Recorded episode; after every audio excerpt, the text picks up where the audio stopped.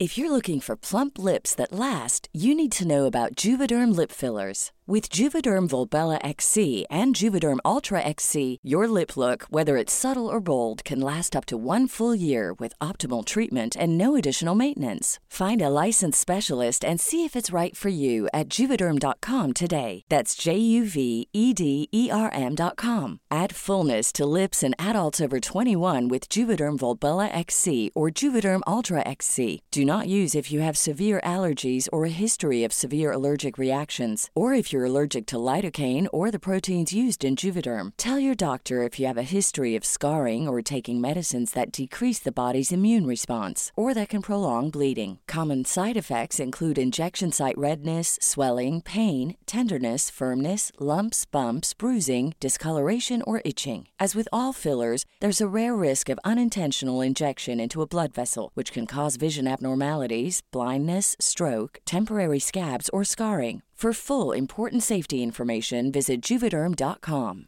This is Paige, the co-host of Giggly Squad, and I want to tell you about a company that I've been loving, Olive and June. Olive and June gives you everything that you need for a salon quality manicure in one box. And if you break it down, it really comes out to $2 a manicure, which is absolutely insane. It's also so easy to get salon worthy nails at home with Olive and June. The difference between how your nails used to look when you did them yourself and now with the Mani system is a complete game changer. The best thing about Olive and June too is it's a quick dry, dries in about one minute, lasts for five days, and full coverage in up to one to two coats. Visit oliveandjune.com slash perfect Mani 20 for 20% off your first system. That's oliveandjune.com slash perfect Mani 20 for 20% off your first system. Ryan Reynolds here from Mint Mobile. With the price of just about everything going up during inflation, we thought we'd bring our prices down. So to help us, we brought in a reverse auctioneer, which is apparently a thing. Mint Mobile unlimited premium wireless. Ready to get 30, 30, bit to get 30, bit to get 20, 20, 20, bit to get 20, 20, bit to get 15, 15, 15, 15 just 15 bucks a month. So, Give it a try at mintmobile.com slash switch. $45 upfront for three months plus taxes and fees. Promo rate for new customers for limited time. Unlimited more than 40 gigabytes per month. Slows. Full terms at mintmobile.com.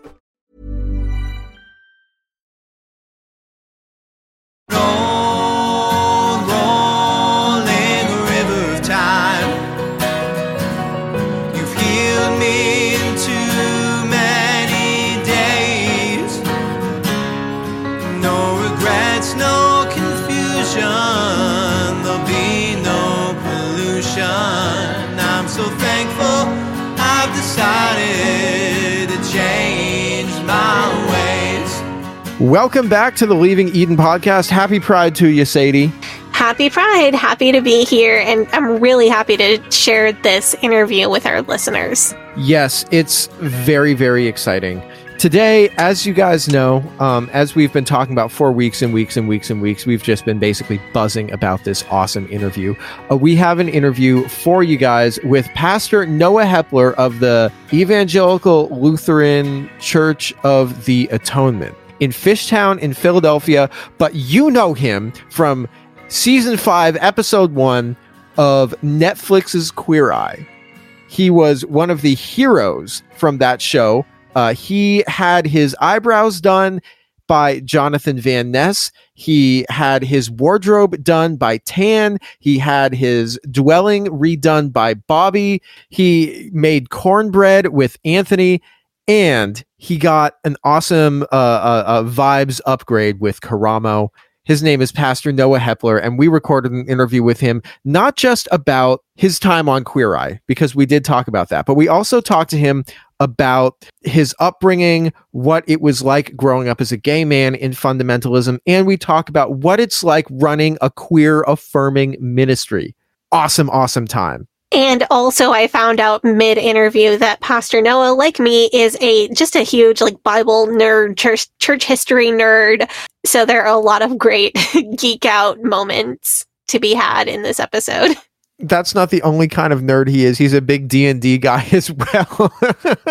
So this episode has everything. We're so excited to get into that. The Leaving Eden podcast is the podcast mostly about my BFF and co host, Sadie Carpenter's life in and escape from the Independent Fundamental Baptist Church, uh, the cult in which she was raised. We talk about this cult. We talk about other cults. We talk about religion. We talk about fundamentalism. We talk about the real and present threat that cults and cult ideologies pose to society as a whole. And it is our goal to promote freedom of mind, freedom of thought, and freedom of religion. So if you like our show, if you're a fan of our show, then there's a number of things that you can do to support us. Number one, you can join our Patreon, patreon.com slash leaving Eden podcast, where there's going to be an extended version of most of our episodes. Those episodes also come out on Sunday instead of Monday. So if you don't want to wait that extra day to get them, Sunday instead of Monday on the Patreon, and they're ad free and they're extended and they're more fun. You can join our subreddit, reddit.com slash r slash Eden Exodus. Join our Facebook group, facebook.com slash groups slash Eden Exodus. Make sure that you guys check out our Duggars documentary, Shiny Happy People uh, uh, breakdown slash interview with some of the people who were in the show, some of the contributors to that show, and some of the people who were involved with making it. That came out last week, uh, so make sure that you check that out if that's something that you're interested in. We got into some some great detail about some of the real bombshells that came from that documentary. So you've got to to check that one out. That one's going to be a lot of fun for you. Also, make sure that you check out our Pride merch. We have Pride merch that uh, is available on our threadless shop and everything that is is pride themed if you buy it then it goes to support the lgbtq community uh, in their serious time of need uh, with the fact that they are under attack from all directions right now so So for Pride Month this year, we will be donating again 100% of the proceeds from our threadless shop, as well as a percentage of our earnings on Patreon to LGBT charities. We love the idea of releasing special Pride merch, but we don't want to do the rainbow capitalism without um, putting our money where our mouth is. before we get into our interview with Pastor Noah, which is, I think, one of the best things that we've ever recorded for this show, personally, in my opinion.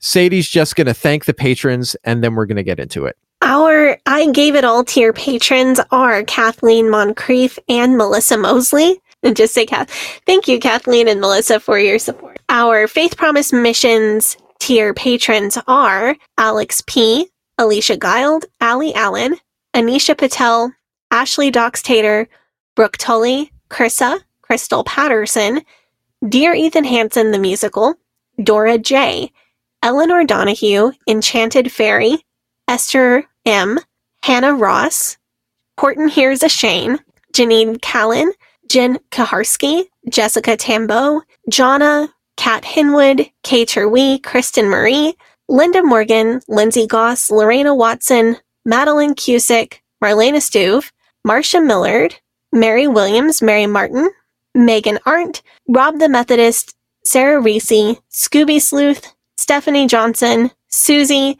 Tara McNamara, and Wes the Cowboy. Thank you guys so much for being members of our Faith Promise Missions to your Patreon and our I Gave It All to your Patreon. Thank you to everybody who just shares our podcast and uh, who listens to our podcast. And uh, we love you guys all. Uh, Sadie, hit us with a TW and we'll be on our way. In general, we talk about a lot of potentially triggering topics on this show, including but not limited to suicide and mental health, racism, misogyny, PTSD, PTSD symptoms, child abuse, mental, physical, and sexual abuse, and spiritual abuse, including guilt, shame, and fear. In most episodes, we'll mention at least a few of these topics, but we try very hard to avoid any graphic detail unless it's relevant to the story we're telling, and we try to give our audience a heads up before we get into that kind of detail.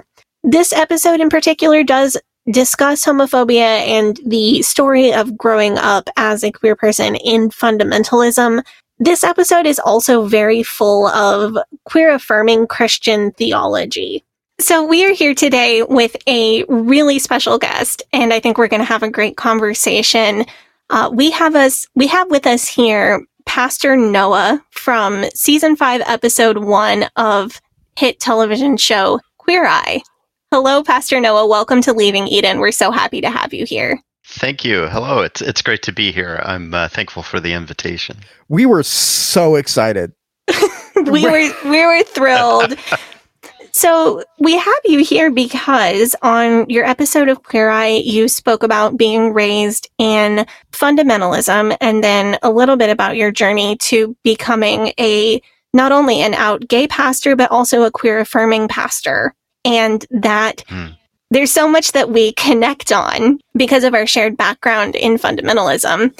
But that story, we thought that story was so powerful that it would be wonderful to share you with our listeners. Yeah, great. Yeah, it's um, yeah, as I look back on it, uh, on it, I always think, wow, man, that was quite a journey. It's a trip. it is. This is also a man who's had his eyebrows done by Jonathan Van Ness. I should also er, Right, right. which sadly we do not have in common, but a girl can dream. I'm sorry. I was just going to say I, I've never seen him so focused Oh. as in that moment. Like like when he is doing his thing, it is like laser focus. The rest of the time, it's like controlled chaos and and and like the most beautiful way. So there's a little hint of of uh, what I experienced. Thank you so much for that. That starts me off with just a, hu- a huge smile on my face. What can you can you share with our listeners your story, um, your background growing up in fundamentalism, and a little bit about that journey for you? Sure. I, I usually, for people, uh, kind of set the context this way. I, I- I think it was a joke that we used to toss around amongst ourselves, but uh, to help people understand where fundamentalism, uh, this kind of fundamentalism, fundamentalism kind of falls on the, the spectrum of things is. Uh, that we used to say if it's not Baptist, it's evil, and if it's Southern Baptist, it might be evil. So be careful. Um, So that's a little bit of Baptist bridalism, then. yeah, I see. Yeah, yeah, and you know, we, I, I recall like everyone, uh, not not in a consistent way, but every once in a while it would kind of pop up. Um, I can't remember what it's called now, but it it's kind of like the fundamentalist Baptist equivalent of. Um, of kind of like the, the Catholic, we've been to church all the time. Mhm. And, and I, I'm almost certain it's a reaction to that too. Uh, like we're the true church, and that they would trace themselves. It's called the uh, The, trail, of, blood. blood. Yes, sir. Oh, we did an episode about that like two years ago. Yep. That's, Yeah, and and like that wasn't like driven in hardcore, but it did come up every once in a while. Um, and of course, uh, there was a lot of the Jack Chick uh, comics. Um, I, I had a lot of those kind of like the comic size and the track size both. Uh, those were handed out. I am sitting in a room with multiple of those comics. You know, I wish I had hung on to some of those because it, it is for people who have not encountered them, it's really hard for them to understand that, that they are what you say they are. You know, Mhm. it's like people are like, it can't be that bad. I'm like, oh, yes, yes, it can. Um, That's what we do on this show, actually, is a, a lot of digging into the history of this and the, the evidence that we have in print to show people yeah. not only was it that bad for me, but yes, it was that bad for you too. If that's your experience, then that's your true experience. I remember the first time Sadie brought the Jack Chick comics over to my. You remember this is like Yes. mid pandemic, like right before we started the podcast. Sadie brought the. It was the one with Tim and Jim, the Beefy Boys for Jesus. Mhm. and when they were smuggling Bible tapes into Romania, I, I looked at the. I'm like, yo, this is. And there was the woman who was running the passport office, and I was just. Her name was like uh uh uh Gladys. Gladys Steinman or something. I'm just like, yo. you can't, I'm That's an anti-Semitic caricature. yeah. Um, oh, there was a lot of that. I Yeah. was I don't know what um brand of independent Baptist you were raised with, but I was raised in the Jack Hyles camp. Uh, so if you're familiar with that, you can place exactly the way I grew up.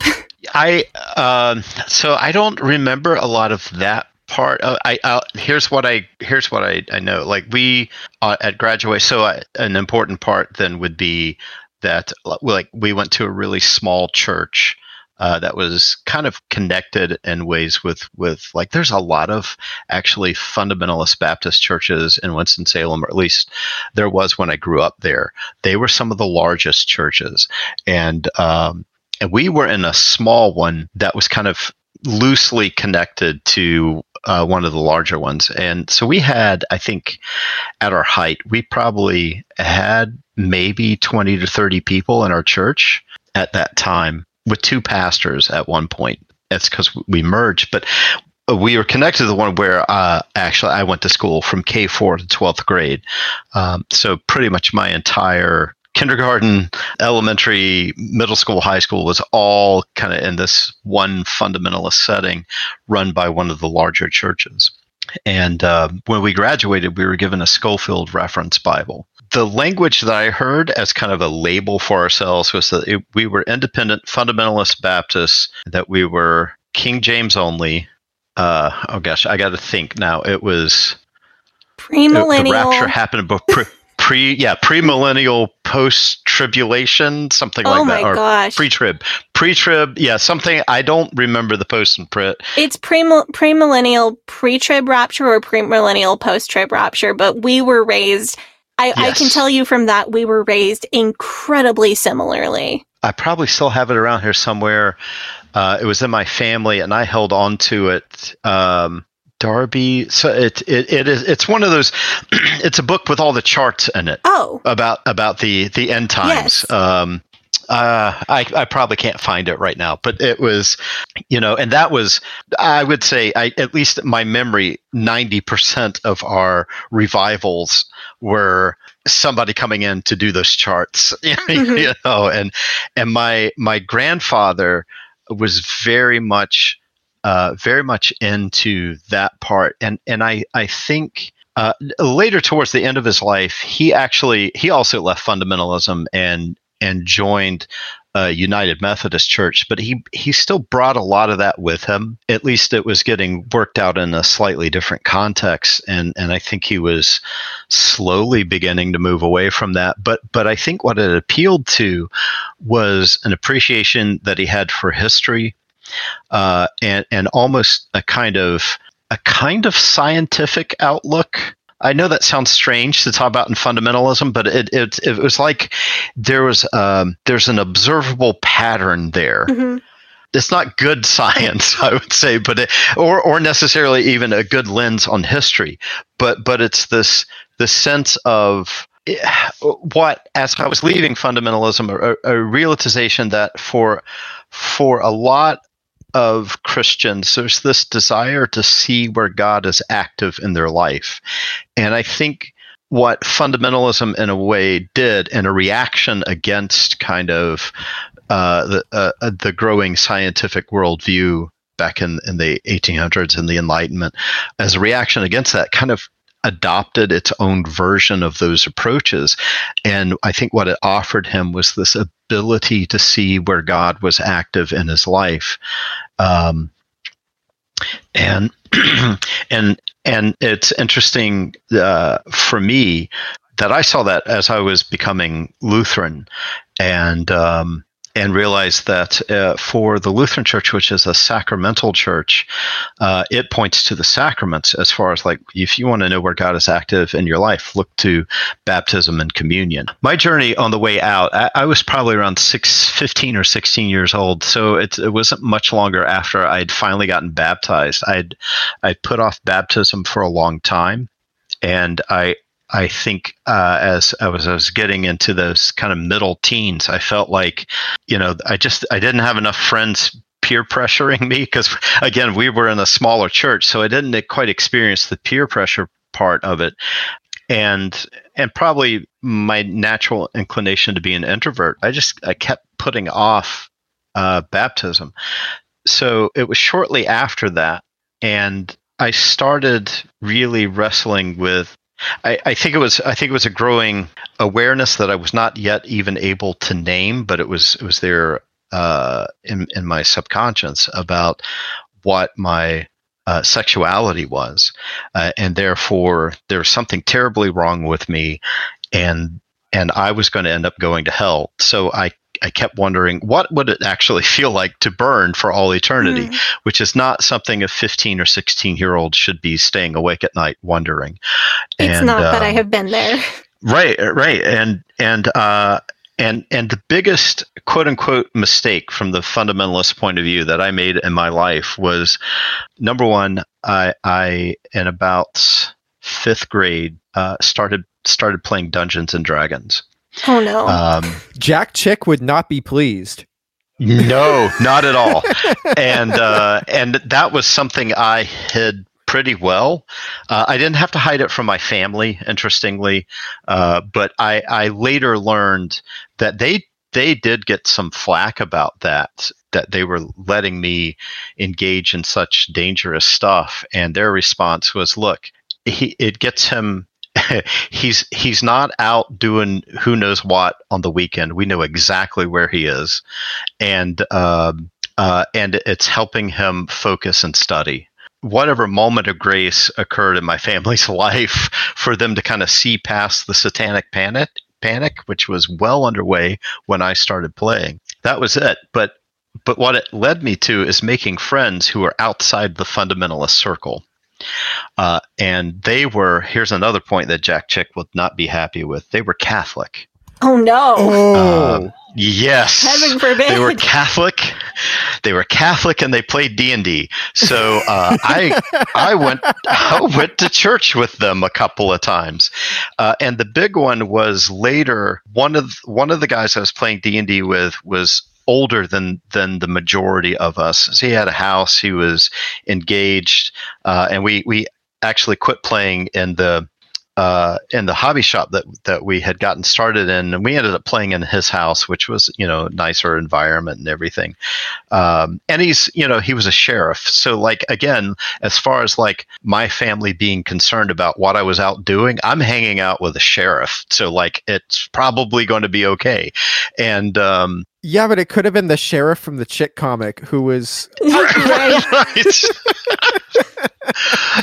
but uh, uh, but anyway, he got married, and as it turned out, his side of the family was Catholic, and her family was Baptist. So it was going to be this weird uh, mix of a, a, a Baptist Catholic wedding, and it was going to be uh, in a Catholic church. and And I went, and what I remember, I remember that the liturgy in general was absolutely beautiful. But the thing that I I has stuck with me is that when the priest finished reading the gospel lesson, uh, he kissed the book and then put it down back on on the um, uh, the ambo or the the podium. And and that stuck with me because I, I kept thinking in that one gesture he had communicated to me that a, a sense of that he that he had experienced something profound by doing that that never registered with me in the way that all of our language about infallibility and inspiration and all of that that never got to me the way that that action did. He so clearly communicated that he knew he had done something sacred by reading this story to us and that uh, in a way uh, haunted me in a beautiful way that that followed me the rest of this time. And so I, I started looking like, is there kind of like a holy Roman Baptist church? You know, is, is there a place where I can find this intersection? Because I'm like, that felt more like worship than having an old guy yell at me for 45 minutes. I don't want to interrupt your story, but I do feel like we're the same person. Because Yeah. yeah, I came Heather out of all over again. I, it is. I came out of fundamentalism, and I can't. I can't attend evangelical or or low church type services because of PTSD. Mhm. So high church is kind of my option, and um, I. But I love the the rituals and the way that sacredness is portrayed in high church. It's really very meaningful to me. Yeah, it, it grabbed me, and uh, as I recall, for people like uh, Rachel Held Evans, that that's uh, all was also true for her, if I'm remembering correctly. That it was um, that that kind of encounter, Mhm. uh, and that continued to pursue me. And what happened was that the God did two things through my school that I had no idea that was going to happen. There, and that was uh, for some reason of all the languages that we had an option to learn at this this school, one of them was classical Latin Amazing. and maybe because I was interested in D and D and all this kind of medieval fantasy stuff, I I jumped on that. Like I could have taken something useful like French or Spanish, but no, I took classical Latin, and uh, so she took us to a foreign language festival that was not part of what we regularly did. As it turned out, she was a, a Presbyterian. And uh, so she took us to a foreign language festival at Lenoir-Rhyne, which is a Lutheran university in North Carolina. Uh, and she made us go to chapel. And uh, uh, I'm sitting there and I've already had this experience at my friend's church, and and the, at the chapel, the the pastor came out and did the sign of the cross and said, "In the name of the Father, Son, and Holy Spirit." And I whipped my head. I was sitting right next to the teacher. I whipped my head around to her and I said, "Are they Catholic?" and she said, no, they're Lutheran. And I'm like, oh, I found them. Because we had learned uh, in, in one of the music classes we took, we learned A Mighty Fortress. So I knew about Luther and that he must be okay. We sang his, his hymn, so he, he can't be that dangerous, right? And so that that's actually that, that foreign language festival is what started me kind of checking out Lutherans. And then I found out my fourth grade teacher who was my favorite teacher of all time at the school. Um, she semi retired and actually became a cafeteria teach uh, worker and so i saw her every day at lunch and we would talk and chat and her name was mrs lindler and as it turned out she was the wife of a lutheran pastor mm. uh, and so her other than that chapel her church her her husband had died by the time i was having this uh, conversion experience and and um, uh, so I called her. I found her in, in the because I was in college by this point, and I, I called her up. Uh, we found her number in the uh, b- back then this the ancient times when you had to use the the um, the phone book uh, to, to, find people. We we looked her up in that, and uh, uh, I called her and talked to her, and she invited me to her church, and so that was that that was really what got me to become Lutheran was was their my experience with those two teachers in this fundamentalist setting, how they got their that job uh, with with what I know they needed to fill out on their application because they they had to make a statement of faith, and and knowing that they had to be very careful and how they worded that. And I don't know, I have no idea if they did that intentionally or, or if they thought through it, or if it was just something of being not uh, Baptist in the South that they were able to to translate their faith in a way. But they they got into the school, and and I can't help but imagine in one way or another, I encountered grace from them in a way that I was not encountering it from fundamentalism. I think it was there. I just it it gets so obscured by the legalism it's really hard to see. And i think that's what they did is they peeled some of that back and just lived gracious lives in front of the rest of us. And it it was it was a witness that they were bearing to us uh, in a way that you know i wish all the church could do. That's that is beautiful. So it sounds like from the so you had three separate journeys coming on going on at the same time mm. because you had mm-hmm. the journey of coming out of fundamentalism and then the journey of coming out and then the journey right. of finding affirming theology it sounds like coming out of fundamentalism was by far first yes uh, it was i i struggled with the sexuality all the way up till i had completed at least one year of seminary in before there was any shift in that. I, I was very much certain that the fundamentalist reading on this was correct, you know, and that God wanted one man plus one woman equals marriage.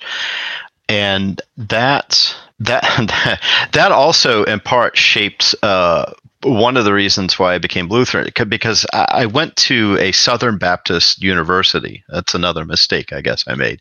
Uh, I went to a, a Wingate University, and so kind of encountered a very different reading of the Bible that way. And I had a conversation with one of my professors uh, about what I was going through, and uh, and he said, "Look, this is what I'm going to tell you. If it weren't for the fact that I wanted to remain in contact with my family, I would be an Episcopalian right now. but in order to be able to maintain a relationship with the rest of my family, I decided to go Southern Baptist. And Wow. um, and so that that actually put Episcopalians on the list for me. Uh, the Episcopal Church was an option, but I, I mentioned that at one point, and I remember my grand my grandfather saying, "You can't join the Episcopal Church; they're okay with the gays." And because of where I was mentally, I was like, "Okay, well, I got to let that go." And then, given the experience I had with those teachers, uh, and especially my favorite, Mrs. Lindler, being Lutheran, uh, that really continued to push me on towards Lutheranism. And I remember when I went to visit the seminary for the first time, I went to uh, Lutheran Theological Southern Seminary in uh, Columbia, South Carolina.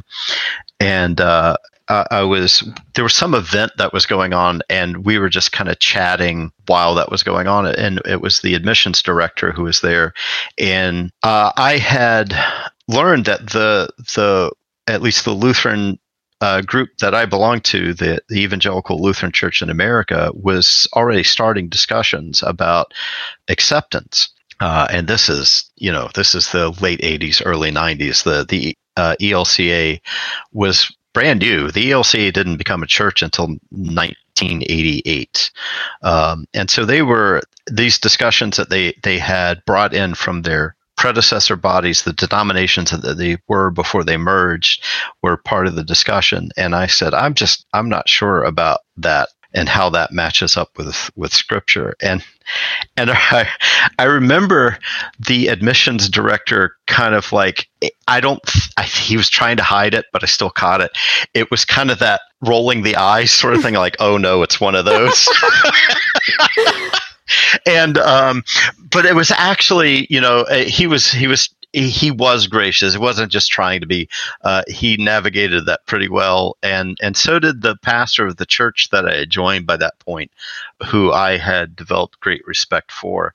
Uh, his name was Pastor Paul Conrad, and I had a conversation with him about it, and he just said, "Look, Noah, here's where I am on it. It's between them and God, and it's none of my business." And and for me, I, I I'm sure that he may have been even more progressive than that, but he knew who I was. He was meeting you where you were. Mm, Exactly, and and and I think he was helping me take this journey, not not really knowing where I was headed on it, but still trying to help me out of fundamentalism, really, and and just the, again this different approach to who God was. That was a huge part of me leaving fundamentalism as well, because I had not been exposed to the idea of bisexual people existing at all. It was either you were totally straight or you were totally gay. And I knew that I liked boys, so I never thought twice about all these feelings that I had about girls as well.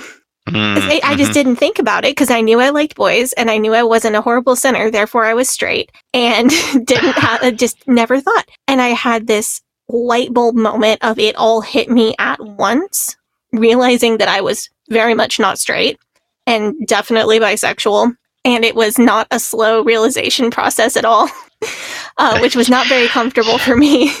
And um, it just, it hit me. And then I realized that none of the lies were true because I had always been told, well, if you're if you're not straight, then you've chosen to sin and God has given you up to a reprobate mind, right, right, or mhm. someone has hurt you and made you that way. And I knew that neither one of those things were true about me. And it just dawned on me in a very, uh, I'm glad it happened, but it, boy, was that tough.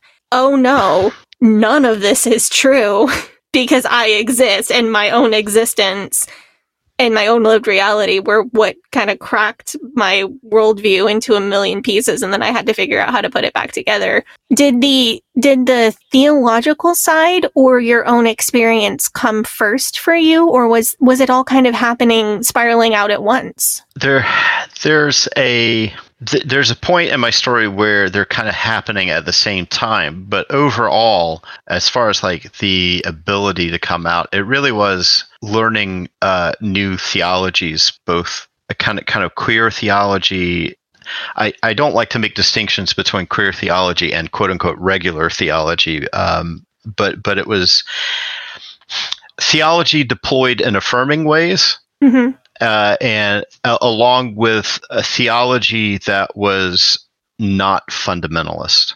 Mhm. Um, those two things were working. Well, One of one of the big things. So somehow I was aware of that there were bi people, uh, and I was at this point as I got into college. I was really hoping. Well, there there were. There had been a couple of girls that I felt attracted to, so I thought I, I must be bi, uh, and and thank God. So there's a way out of this, right? Mhm. As as I'm becoming more and more aware uh, of that, my attraction to other guys was not just I wish I looked like them, but it's This it isn't was what something straight different. people feel, right?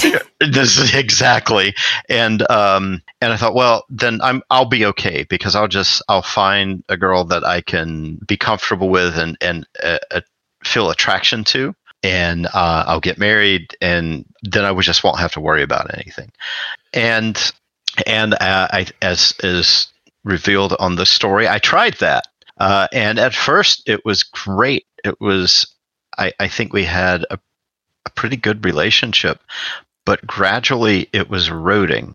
I say gradually, but I think from the very beginning she was aware that something was up, and uh, it was not just eroding, but it was heading into toxicity, uh, which is the biggest reason why we decided to to end things. Is is we did not want it to get to that point.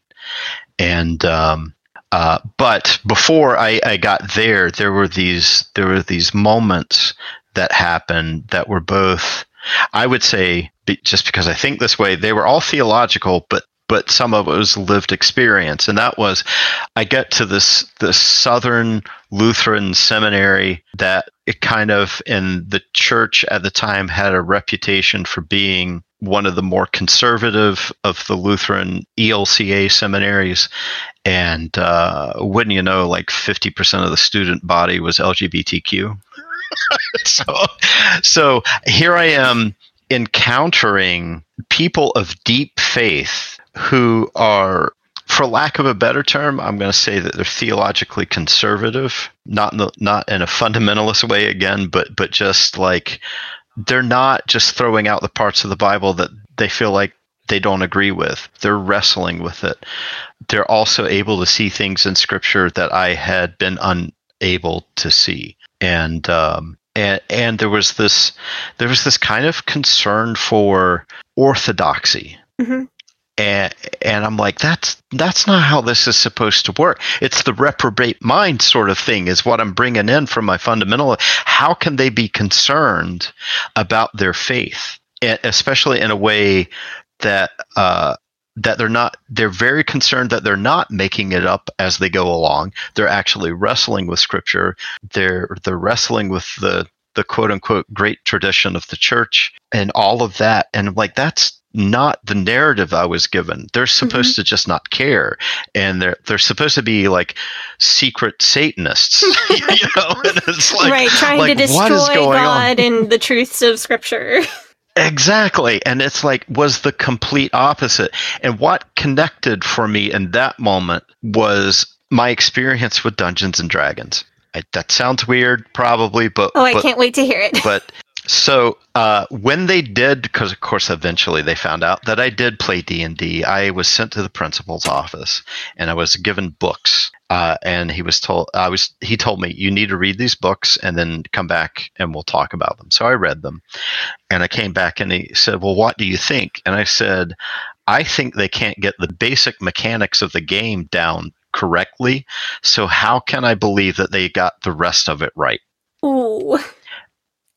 And Hmm. um yeah uh, it's it's just like it, clearly they didn't read the rule books so how do they even know what they're talking about and uh and and that's what carried over is like maybe what they were saying about queer community is the same that they were saying about dungeons and dragons maybe they haven't actually gone out and talked to queer people of faith to find out what's going on And instead, they're just making myths. Right. And and and then uh, a friend of mine, she and I had become and and remain we're very close friends. Uh, and she came out to me uh, during one of our summer breaks, and she said, "I don't know how you feel about any of this."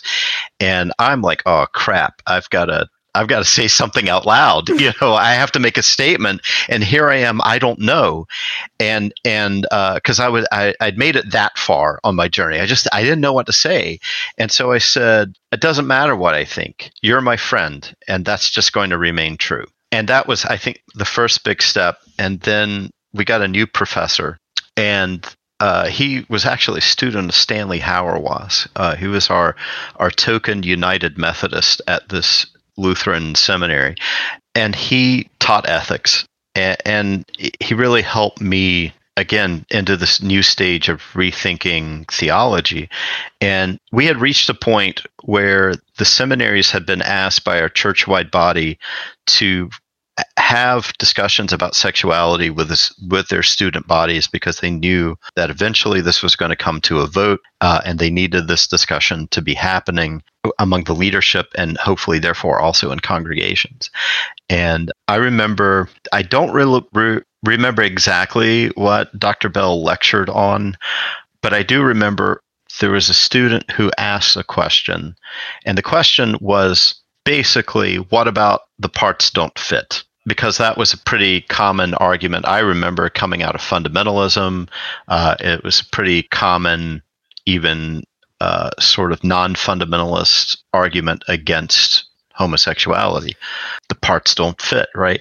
And he said, without like he didn't he didn't even have to hesitate to think about this. He just said, "We're Christians. We believe that one day lions and lambs will lay down next to one another and one not hunt the other. And, and, the lion is physically designed to hunt other animals. Why do we have to care about whether or not parts fit? And I thought, oh, you know, it's like I, have grown up with cats. I, I, I know they're obligate carnivores, and yet we do have this prophetic vision in Scripture where the animal kingdom will not function the way "quote unquote" nature says it ought to. Mm-hmm. And of mm-hmm. course, as we've found out, uh, w- when it comes to sexuality and gender, the natural world is as diverse and wonderful uh, as as is claimed. You know, it's just a beautiful spectrum of stuff. But but here we have this prophetic vision of maybe maybe that's not an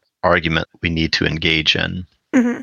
And then the the last thing for me was a book by uh, he's an Episcopal biblical the, uh, theologian named Stephen Fowl, and he wrote a book called Engaging Scripture that um, has a chapter in it on uh, Acts chapters 10 through 15, which is a, a, passage I, I had already become interested in as kind of a, a, a biblical source for biblical theology about all kinds of things where, where the church has quote unquote changed. For example, ordination of women. And, and he was responding to a Catholic uh, biblical scholar who said, uh, as Luke Timothy Johnson, who said that perhaps Acts 10 through 15 is a model for the church to be accepting of the queer community.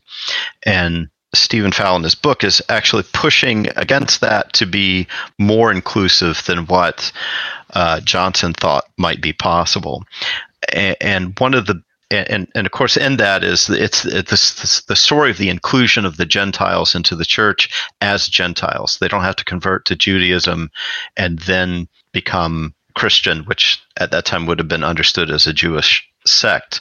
But instead, there was a space for uh, Gentiles in this Jewish sect of Christians and their, their self understanding as as uh, a Jewish community that there was space for them in Christ for them to become part of the community without becoming Jewish, and that's the big debate in that that section of Acts. Um, what Johnson had said in his, I think it was an article that he wrote, had said was you know, this was all based on the experience of holiness that Peter and Paul had had of the Gentiles. They experienced holiness among the Gentiles, uh, and and what Johnson's take on it was is if the queer community can prove their holiness to us, then maybe we need to let them in. And what Stephen Fowl came along and said is it's not up to them, if we're going to go by this story, it's Peter and Paul who are two Jews who are arguing for the holiness of the Gentiles. And if that's our parallel, then it's uh, we straight folk need to be arguing for the holiness that we have seen among queer community. And that that hit me pretty strongly. And, and it was a couple of years after that uh, that I kind of had to come to terms with my own sexuality. So so the the affirming theology was already there, which is again uh, parallels earlier in life. That's kind of the same way that I left fundamentalism. I went to the library and I checked out everything they had on the shelf about Luther and Lutheranism, and I read through it to make sure it was okay before I went in because I knew Lutherans in the back of that Jack Chick comic were listed as as papist wannabes, and I could be in danger. So I, I had to check it out to make sure it was safe. And I, I, I think in a way that's I did the same thing with uh, theology as it applies to gender and sexuality. That is such a incredibly scholarly take. I Yeah. have never thought I'm a nerd. Oh, I can tell. I was no, I was watching the um I, I was watching the episode that you were on earlier today, just like before just like refresh it. Yeah. What do- what are the names of your cats? One of them's Thor, the other one is uh, Satine. Satine, yeah. Is Satine named after the Duchess from uh Star Wars Clone Wars? No, uh, she Oh, was okay. actually she's named after uh, uh, Satine from Moulin Rouge. that was going to be my guess. Also extremely nerdy.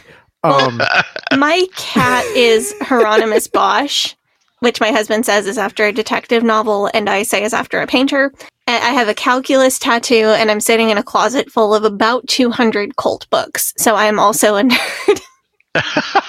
and I and I love to see it. my theory was just that actually what happened is that you played Dungeons and Dragons and then you picked up a gay demonic attachment just like just like Jack Chick said would happen. It may interest I, you. I am I am sure that's the narrative that, that they will will give, um, and I'm okay with that. I, I mean, not okay, okay, but like I I will go on. Have you had any exorcisms just to be safe? No, Have you gone and seen Bob Larson? No, I skipped all that. Uh, I, you know, there was there was a couple of moments in college, and I think more so that first year of seminary, I did actually like visit the Exodus International website, and I I never actually went. Uh, thank God. Um, Indeed. but I I thought about it. I really thought about it, but uh, I I did not go. I, and just uh, I'm so glad that you were led away from that.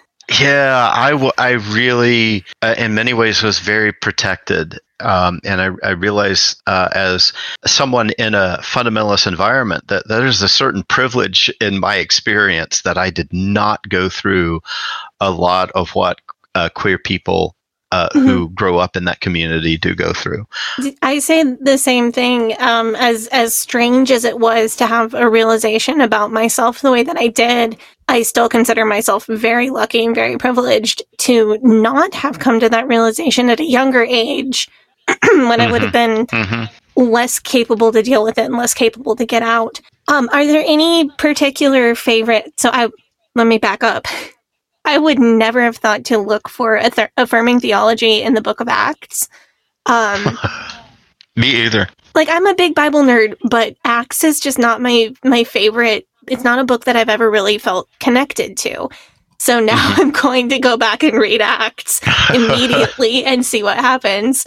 Um, but are there any favorite affirming passages um, from big to small that that really encouraged you in your journey? I, I, I should bring up the one that, that actually made it onto the show, which which comes which I've gotten not a lot of flack about it, but uh, I, apparently I'm quoted in a book uh, that's not an, a supportive book, but uh, I'm like, you know, this that's a heavily edited edited conversation, and you're going to put it in a scholarly work. I I don't know how I feel about that, but anyway, so there's this story that I mentioned in. Um, uh, on the show about the centurion and his slave and how Jesus heals the slave without questioning the nature of the, the relationship.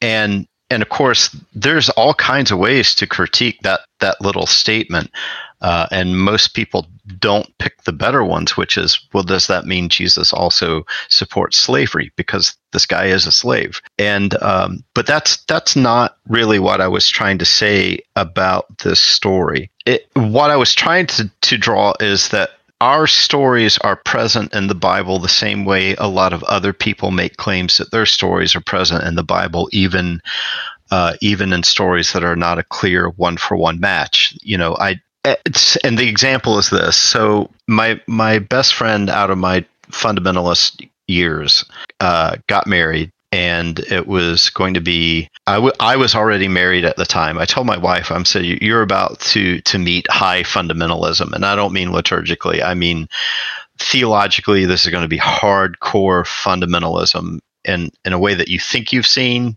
that's not going to be what this is. This is going to be more uh, and it was in the mountains of Tennessee, and it is a thick fundamentalist country.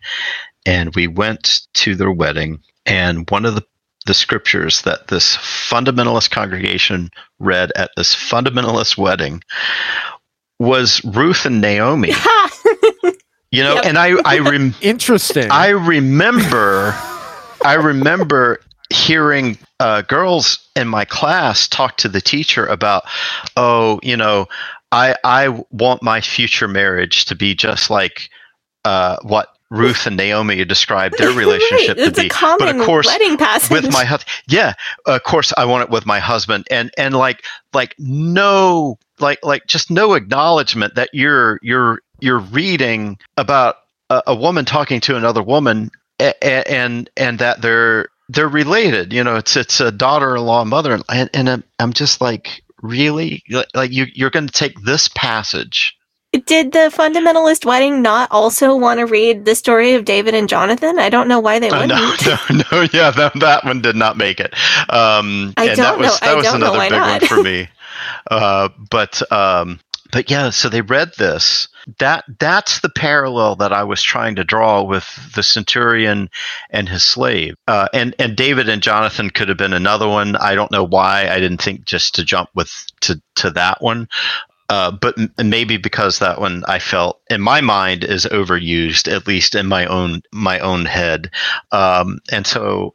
But but the parallel that I'm trying to do- draw is that if a, a, a heterosexual fundamentalist couple can read Ruth and Naomi at their wedding, then why can't in all the ambiguity about the relationship between the centurion and his slave and what it may or may not mean, uh, see see my my own relationship caught up in in that narrative as one of the actual possibilities of what that that narrative could have been. If we as white 20th century Christians, 21st century Mhm. Christians are meant to see pieces of ourselves in Moses or Jonah or Luke or John the Baptist or Mary Magdalene, regardless of our gender or our role in life, why can we not all find pieces of ourselves in the Bible and why would that not apply to LGBTQ people? That that's the kind of thing, and and the same thing for for David and Jonathan, who uh, have a lot more going on that indicates the the possibility uh, of what the relationship might have been like. Now, I I I now have a PhD in church history, so I'm Oh, I'm aware of like. Thank you. I was. I'm very I didn't jealous. wanna- uh, it was it. I, honestly, if the shutdown had not happened, that dissertation would not have gotten done. But I had See, the shutdown happened and I got a baby out of it. But if I had, if that had not happened, um, I might be following that same path now. but uh, yeah, so uh, you know, like there's a aware. I'm aware that we have to be careful. Like we can't really call David and Jonathan gay because human beings, for the most part, especially around the Mediterranean and through Europe, did not have a kind of they did not ar- articulate their identity as I am in my essence this or that. right. What they the way they they they talk about it is this is what I do. Um, and so watching their behaviors between like David and Jonathan, it's interesting.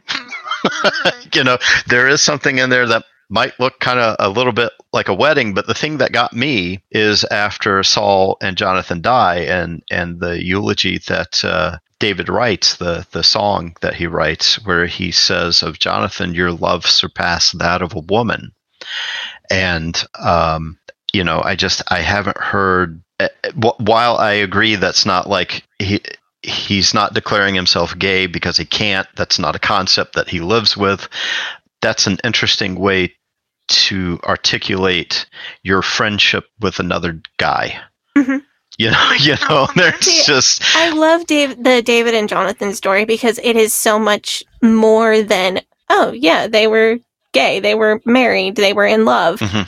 Because that is so overly simplistic and it leads us into so much good examination of the culture of the time and Mhm. examination of our own hearts and what we believe both about the Bible and biblical inerrancy and biblical literalism, but also what we believe about the queer people in our own community right. Yeah. and it's it's so and that's what i believe scripture is for if i can scripture nerd with you for a minute Please. like i think that is one of this the one of the functions that scripture is meant to fulfill in our lives it is more than one thing scripture is more Mhm, than mhm. a list of rules it is more than a history book it is more than helpful myths and legends that teach us lessons although many people see it as any or all of those things I think it's meant to also be a tool by which we examine our own beliefs. Mm, And mhm. it informs our beliefs, and our beliefs inform what we think of scripture, and it's a give and take. And it is in that function, among scripture's many other functions, that we call it the living word of God. That is the living part. Yeah, that was something I encountered uh, in the process of becoming Lutheran. Was this new understanding of what the, the Bible was, and um, what Lutherans say is that the Word of God is Jesus Christ, and that Christ encounters us through certain specific means. One of them is Scripture, but it's an encounter with with with the God who exists in the midst of the words rather than in the words themselves. Yes. Uh, and in the same way that we encounter Christ in the sacraments, in in water and bread and wine, that uh, that Christ is present in those things. And and for me, I I remembered uh, the the passage in John where Jesus encounters some of the biblicists of his day and says, um, "You search the scriptures for salvation, but they point to me." And and I'm like, well, there it is, you know. And it, it's like I was so trained that everything I needed was was in the Bible that it's almost uh, other than the fact that the Bible talks about God, I don't really need God. I just need the Bible. And this was a shift. Yes. Um, I've described that biblical literalist view of the Bible as elevating the Bible to a fourth member of the Trinity. Yeah, yeah. That was, thank you for letting me Bible nerd with you. Let's, My pleasure. let's go take up our offering break. Um, when we come back, we have a couple more questions to ask you about Queer Eye and we'll fangirl over JVN together and uh, continue having a good time. Sure thing. Say hello to a new era of mental health care. Cerebral is here to help you achieve your mental wellness goals with professional therapy and medication management support. 100% online. You'll experience the all new Cerebral Way, an innovative approach to mental wellness designed around you. You'll get a personalized treatment plan from a therapist, prescriber, or both in a safe and judgment free space. Your cerebral therapist or prescriber will outline a customized plan with clear milestones along the way so you can get to feeling your best. With Cerebral, you're not alone in your mental health journey. We're here to empower you to live a fulfilling life. So take that first step towards a brighter future and sign up today at cerebral.com slash podcast and use code ACAST to get 15% off your first month. Offer only valid on monthly plans. Other exclusions may apply. Offer ends July 31st, 2024. See site for details. Millions of people have lost weight with personalized plans from Noom, like Evan, who can't stand salads and still lost 50 pounds. Salads, generally, for most people, are the easy button, right? For me, that wasn't an option. I never really was a salad guy. That's just not who I am. But Noom worked for me. Get your personalized plan today at Noom.com. Real Noom user compensated to provide their story. In four weeks, the typical Noom user can expect to lose one to two pounds per week. Individual results may vary.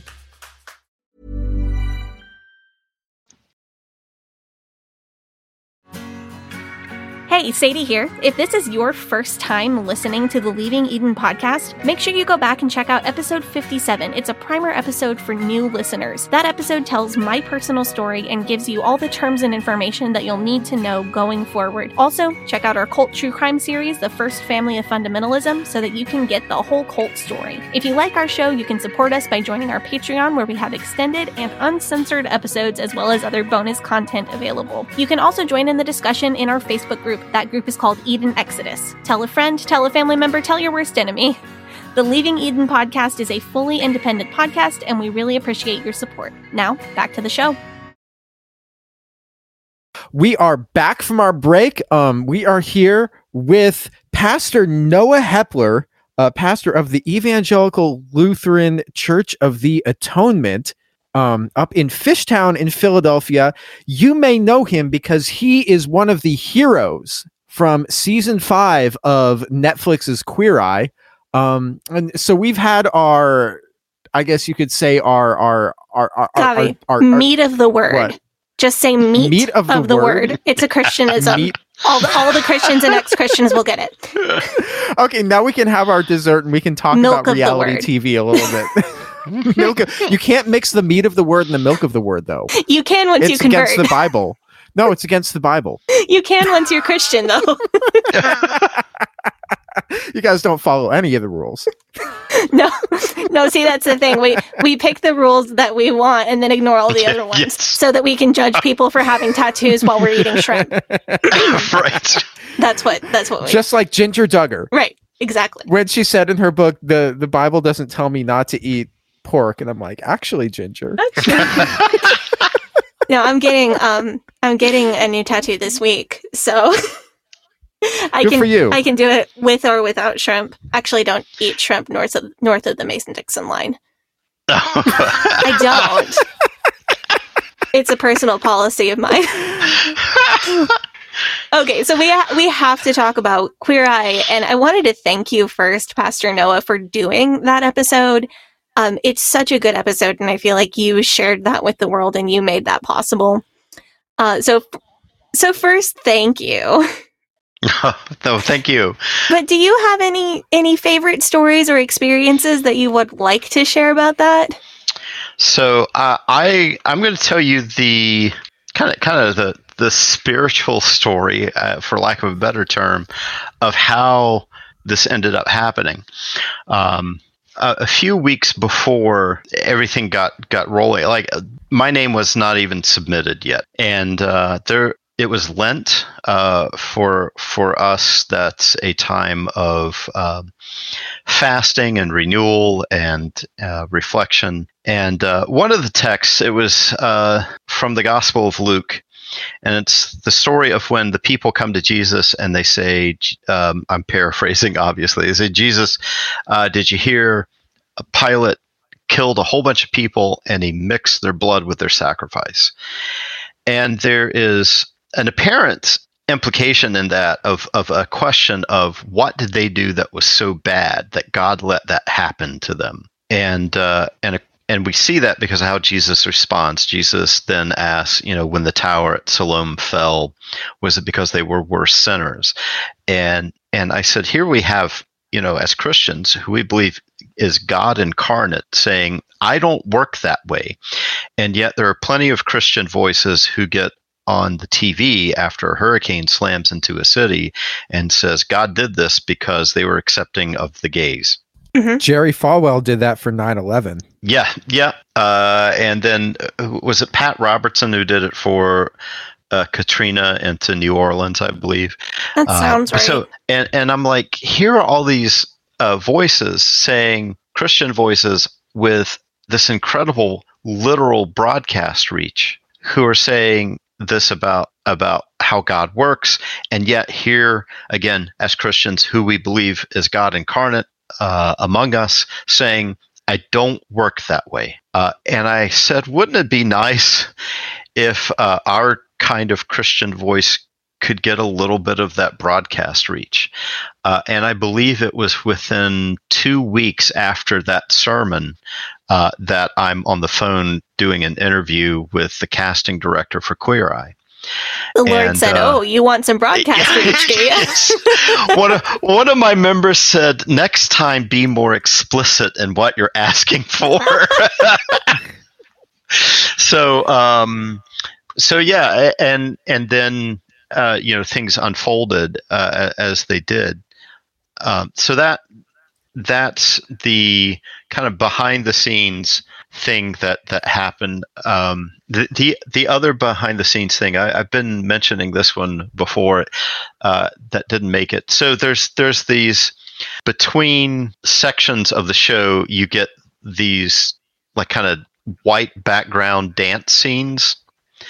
And um, yes, yeah. So a couple of things about they're those. always so awkward. Yes. Uh, so the robes that they're wearing are in fact old choir robes from Atonement. Those are ours that they're wearing, and um, um, and, and so that that's an interesting. The, the next thing is while we were filming one of my parts. So those are filmed like for me, it was like a month or more after the episode had been filmed. And so what what I didn't know was I was struggling with some diabetes and so I was losing weight. And by the time that we got to this filming, I had lost about 10 pounds. And here I and I'd already lost a little bit of weight from the time that they showed up to measure me and then the episode was fil- filmed. And so I at this point I've lost significant weight compared to like the clothes that they got for me. And we're dancing, everything is fine. And and as you may have picked up, Tan is not a huge fan of belts. oh dear. And- no, I've noticed this. Yeah, yeah, he's not a big fan of belts. So I didn't have any belts, and I'm out there dancing. My pants fell down. Oh no. and and I'm sure like the Fab Five are going like, what is this guy doing? Trying to like like what? And I'm again, I'm an introvert. And I'm freaking out in my head. And the only thing I could think of is I, I looked I looked over where the camera was and I said, It's not that kind of show. And the director the director without skipping a beat, he goes, It is now. so well, please, please tell us that the Fab Five made you feel okay. I'm sure. Oh, oh yeah, yeah. No, I, that's that's the other. A lot of people ask. Uh, in my experience with them, they were exactly in person like they are uh, on the show. Like like clearly when the camera's on, that changes some of your behaviors. But there is, it's not like dealing with different people once the camera is off. It is. It is. Uh, there's a continuity between who they are in front of the camera and who they are when the camera is off. Um, and and I would also say there's a lot of, you know, the, I, one of the things I, I'm always concerned with reality TV, even the ones that I really like, is how much of this is like manufactured. Mhm. Um, and because there was a, a restaurant here in Fishtown that became very famous and got on the Travel Channel, and I was there when they were filming it, and I overheard like the producers actually feeding people lines and stuff like that, and and I'm like, that's not great, and and so I wondered what this experience was going to be like. You know, is it is it going to be genuine? What's it going to be like? And the one of the producers told me, he said, "Look, this is how it's going to go. This this kind of B footage." You know, a day in the life of Noah, that's going to be the most produced part of the show. So, for example, all the sweets that are in my my uh, kitchen, they bought and put there. Now, they bought it and put it there because I had kicked all of that stuff out of my house because I knew if it was there, I was going to eat it. And like I said, I'm, I'm I was already aware that I'm struggling with some diabetes stuff, so that was already gone. But I had put on the form that I really wrestled with having a sweet tooth, and so in order to tell that story, like I I I didn't know it was diabetes yet, I guess, because that that would have been something that would have been mentioned. But in order to communicate the fact that I like sweet food, they wanted some to be on the camera because it's faster to show you than it is to tell the story, obviously, because it's taken me this long to tell it. Right. It's your real life, and they've just like Right. It, it, it's just like um. uh, So my husband and I are looking for a house right now, in and in real estate pictures, they have to show the the home the way that it is, but they use real nice lighting and Yeah. real specific focus. There was one house that we saw where the primary bedroom did not have a closet, and we did not find out until we the closet was just like a poorly hung rack on the wall.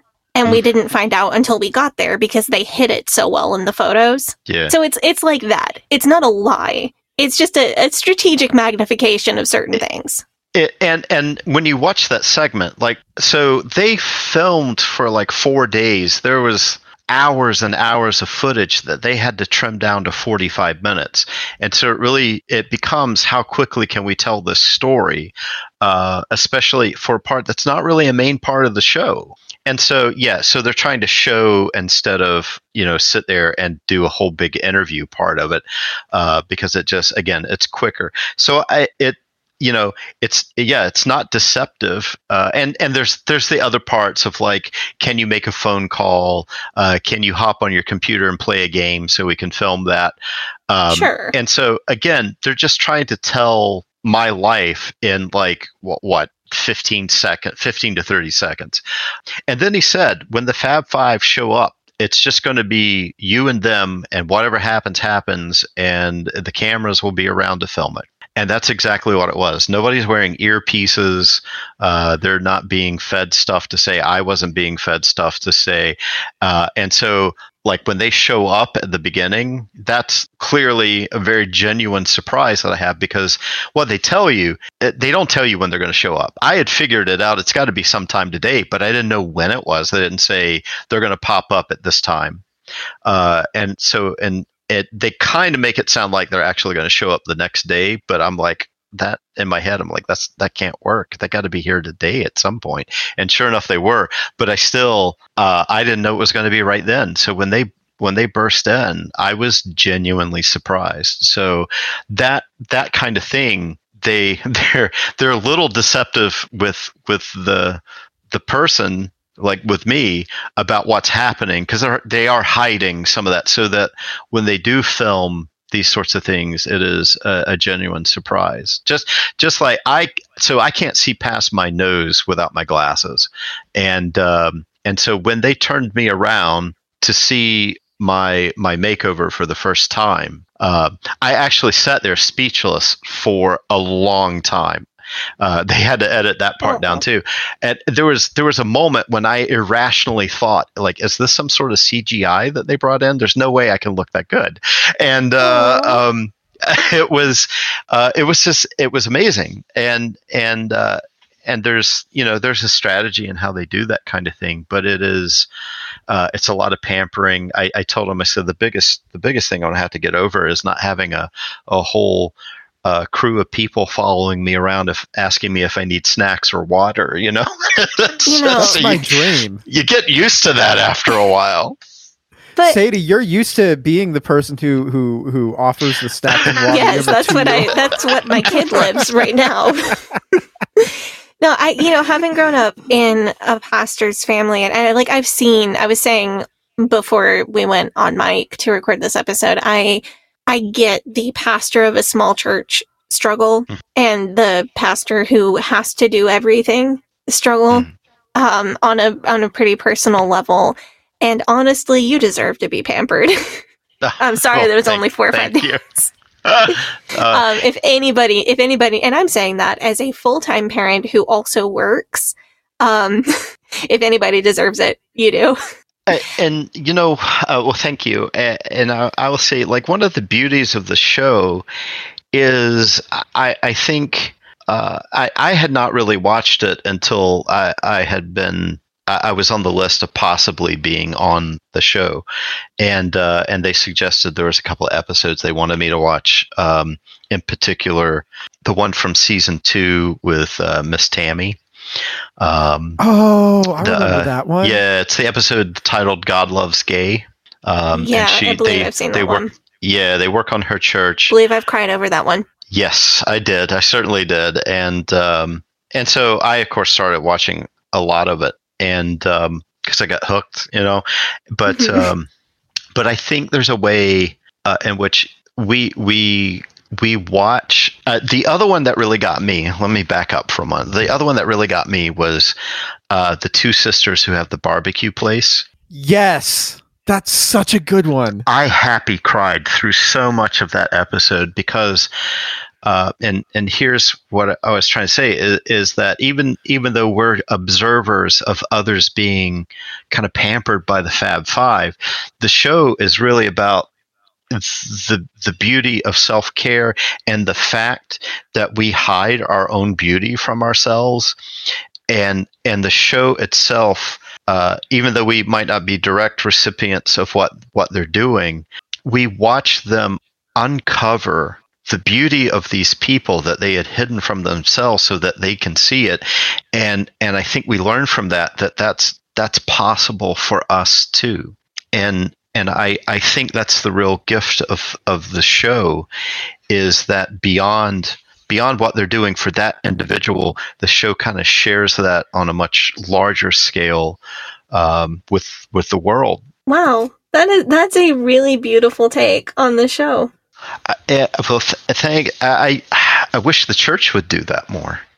you know, um, there's an article in Christian Century about uh, the Fab Five and how they see in them kind of like the gifts of, of the Spirit or the fruit of the Spirit. Oh man, and that sounds and I'm amazing. like, you know, like that's that's what the church ought to be doing. Is is this accompanying people into some uncomfortable parts of their lives and walking with them through that, and just keep saying grace, grace, grace, grace over and over again, um, and showing them grace and and uncovering that that uh, the beauty or uh, the divine image that they have as uh, as a person. I think another thing that Queer Eye can allow us to do is to see that final product Mm-hmm. before the person does that inner work. Yeah, Is to look at the person like you at the start of the episode and see as much value as I saw when I looked at you at the end of the episode. It, it challenges you to not put value in the haircut and the clothes and Mhm. the new cooking skills, but to to put value in the human being, regardless of whether they ever get the haircut or get the new clothes or pick up the cooking skills. And to to value those two people equally.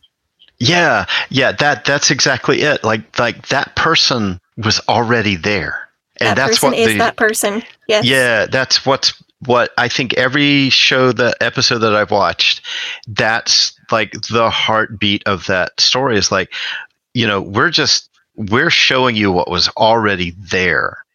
Right. It's not you need to change in order to be valuable. It's you're valuable the way you are. Mhm. And if you want other people to see it more, here's some changes that you can make, but but it doesn't change your value. And that is exactly what the church ought to be doing. Um, and and so often fails at because especially in legalistic and fundamentalist circles, it's change to show your value. Right. It's a twisting of study to show yourself approved unto God hmm a workman who needeth not to be ashamed. Um, and now you just heard me um, do a Sadie classic move, which is mix translations in the same scripture quote.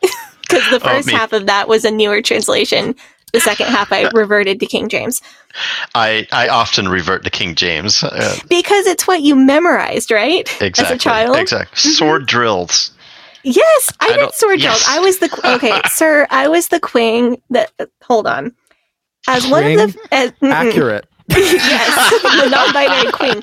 No, uh, as one of the Fab said, Fab Five said to you, Pastor Girl, uh, I yes. was the reigning champion of sword drills, not only at my church but also at my Christian campground. So I will absolutely challenge you.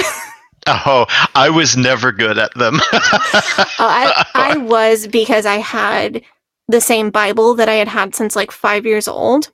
So I had the the volume, the you know the thickness of the pages and exactly where everything was. I was very familiar with it.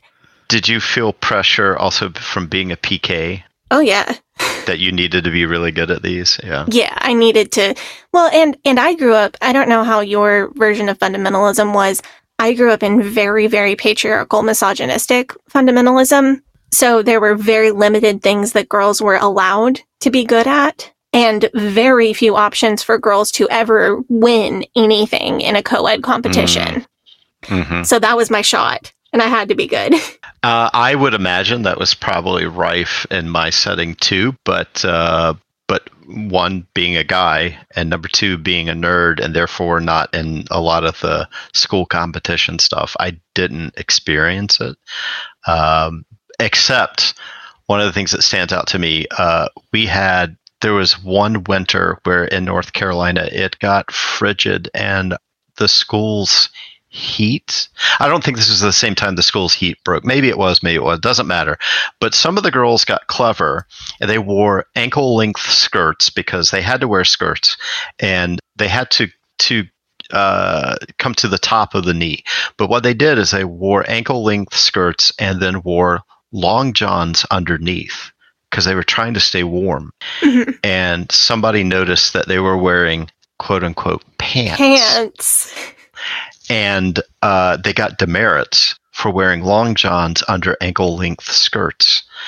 And I just thought that was one of the most ridiculous things that I had ever experienced or uh, saw that I didn't experience that uh, that I witnessed somebody else experiencing. And and I I think that's that's a kind of uh, one of those. Um, it's I want to say low key. It's not low key when it's happening to you, but a, a form of misogyny that was Mhm. happening to them uh, about how they were expected to behave and suffer in order for the sake of appearance.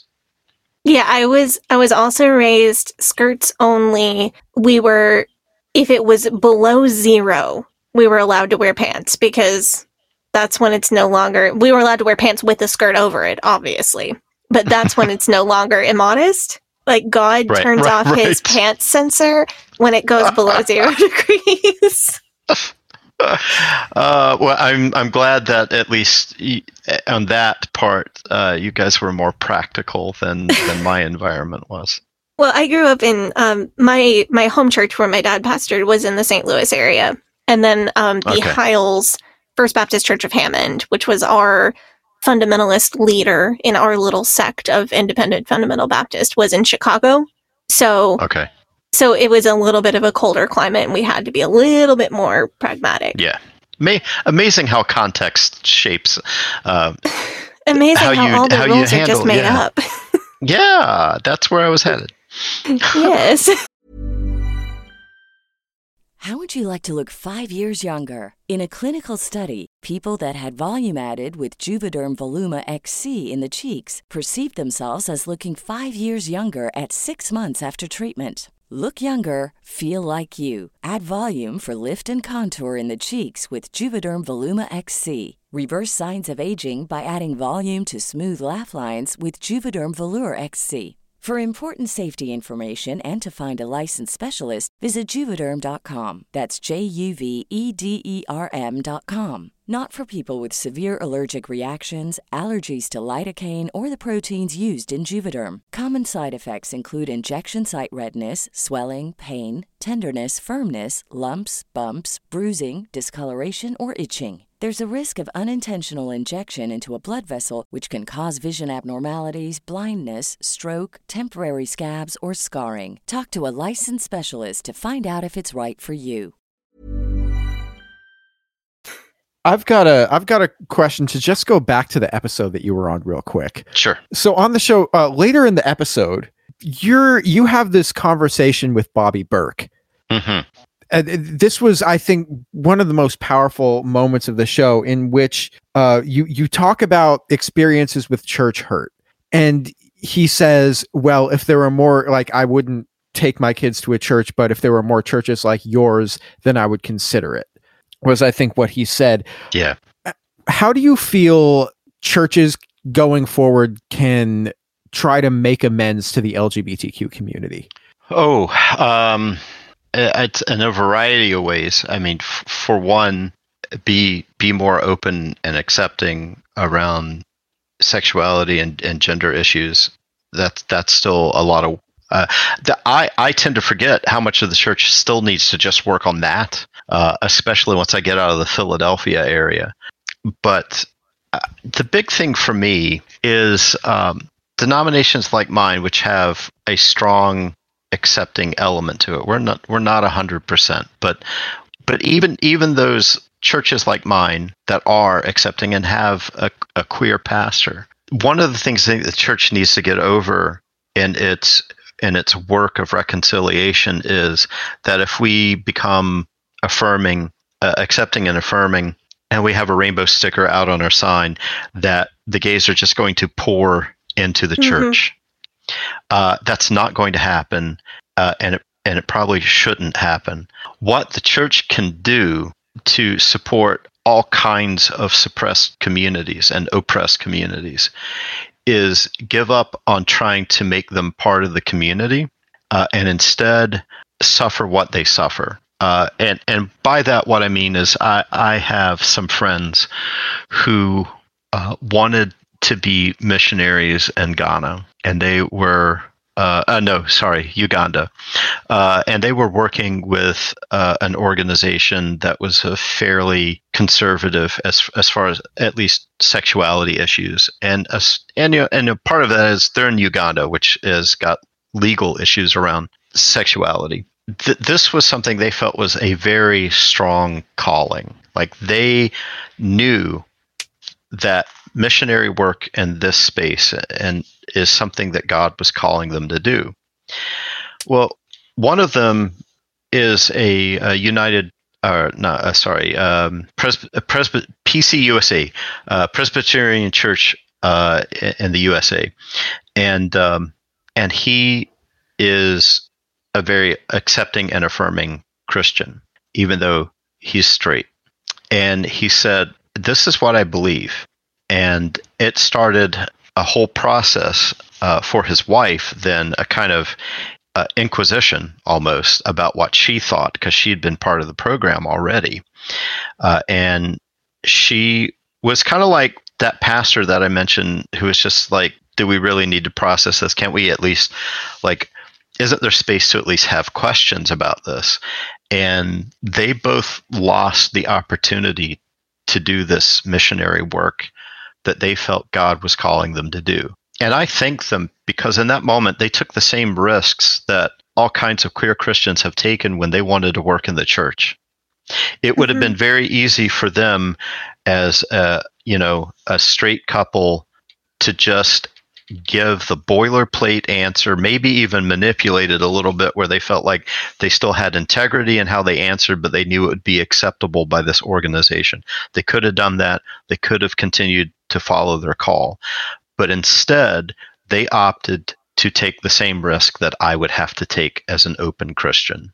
And that's the kind of thing I think the church needs to be doing on all kinds of gender, sexuality, race, social economic class issues is start taking the same risks that that people are enduring. In other words, uh, to risk sitting down at the table to have a meal with all the wrong people, like Jesus did over and over again. That kind of risk, or uh, to the point that you're going to to to upset the empire and the empire is going to kill you might be the level of risk that the church needs to take and and what i find is that even in progressive churches we're so stuck on survival and what it takes to survive that we don't want to take those kind of risks and i, I think uh, that's not a very concrete answer in some ways uh, about the question of what the church ought to do because uh, individual congregations need to find communities that that are that they are in the midst of uh, and and find their own ways of accompanying those communities uh, and taking those risks uh, and it will look different for different communities in different places. But but that in general is what I think the church needs to do. Uh, uh, Bonhoeffer, who was a Lutheran pastor who resisted the Nazis, there's a famous quote that will go around, usually in a- April, around the day that that he died uh, about um, I can't remember the exact quote I ought to, but um, he says something to the effect that we we need to drive a spoke into the wheel of injustice, and that's a great quote for like a uh, a meme or something, but the larger context, he's talking about the spoke that needs to be driven into the wheel is the church itself. That the church needs to throw itself into the wheel of in- injustice to stop it from turning. In other words, it needs to take, take the same risks that the people who are experiencing injustice need to take, even when it doesn't need to. Um, and I think that's the work uh, that the church needs to do. And uh, I appreciate any opportunity where I get to beat that drum. So thank you. Uh, that really that really spoke to me in a lot of ways. But I I love the conversation you had with Bobby because your response was not the toxic response that we see so often of I'm sorry that happened, but I'm sorry Right. that happened, but look at me. I'm an affirming pastor. You should give me a chance. I'm sorry, but not every church is like that. Right, I'm I'm a, a responding enthusiastically to that because I, I have to make a confession, is that only by the grace of God did I not do that because I felt that impulse both with Bobby uh, and uh, with the the uh, the time with Karamo, which did not make it to the screen. There was a lot that happened in that. Uh, he and I spent a lot of time alone, one on one, in front of the camera, and most of that got cut because it was. I, I think the editors, and, and I think this says a lot about the the production team for Queer Eye. I think they decided that was that was my story. I ought to be the one that tells it and not them. Uh, so that's a that's a heavily edited segment, uh, but it, again, in a way that respects m- me, uh, but is still able to tell my story without them stealing it from me, basically. But in those moments, I felt that urge to say, Yes. the church but but that was the old church. The church now is okay. I wanted to defend Mhm. my kind of uh utopian vision of the church. A- and and and in that moment i just i had to come to terms with the fact that the church isn't that and that i have been hurt by the church. And it doesn't need defending it it needs to confess and um Amen.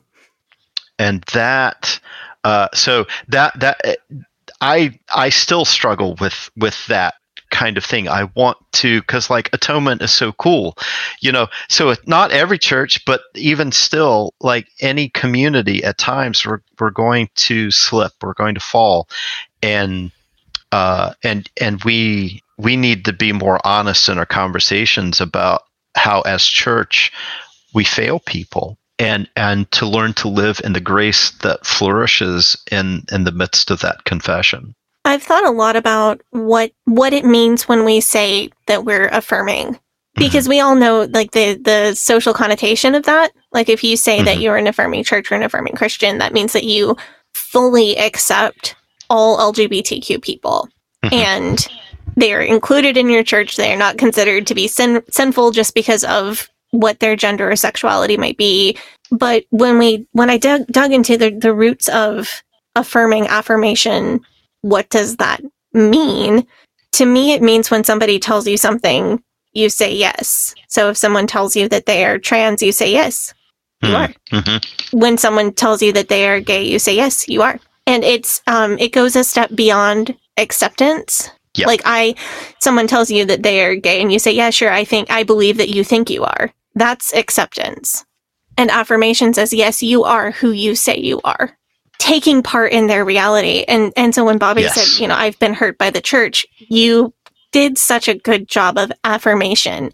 It wasn't yes, but or yes, I believe that you think that. It was yes, you were, and I'm sorry. End of sentence.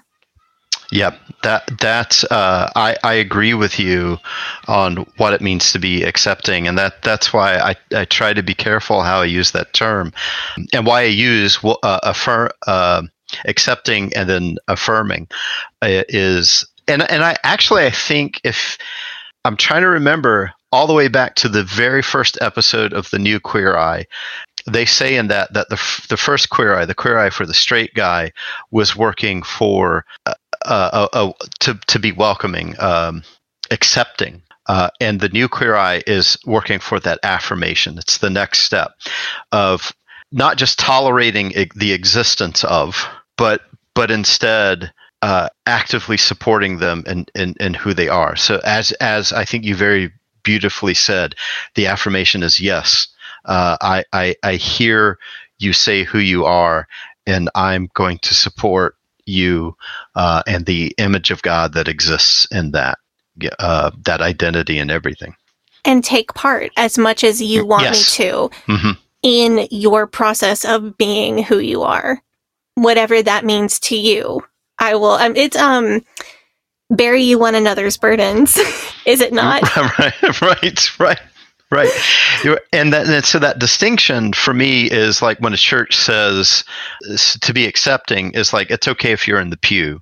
Yes, it's okay if you come here, and I won't say anything nasty about you to your face. but we're not going to do the we're not going to do your wedding uh, you can't distribute communion in some cases i've i've seen that happen but yes and then the move to affirming is when that person can fully participate in the life of the church as they are without having to hide and, and that the church participates in their life Yes.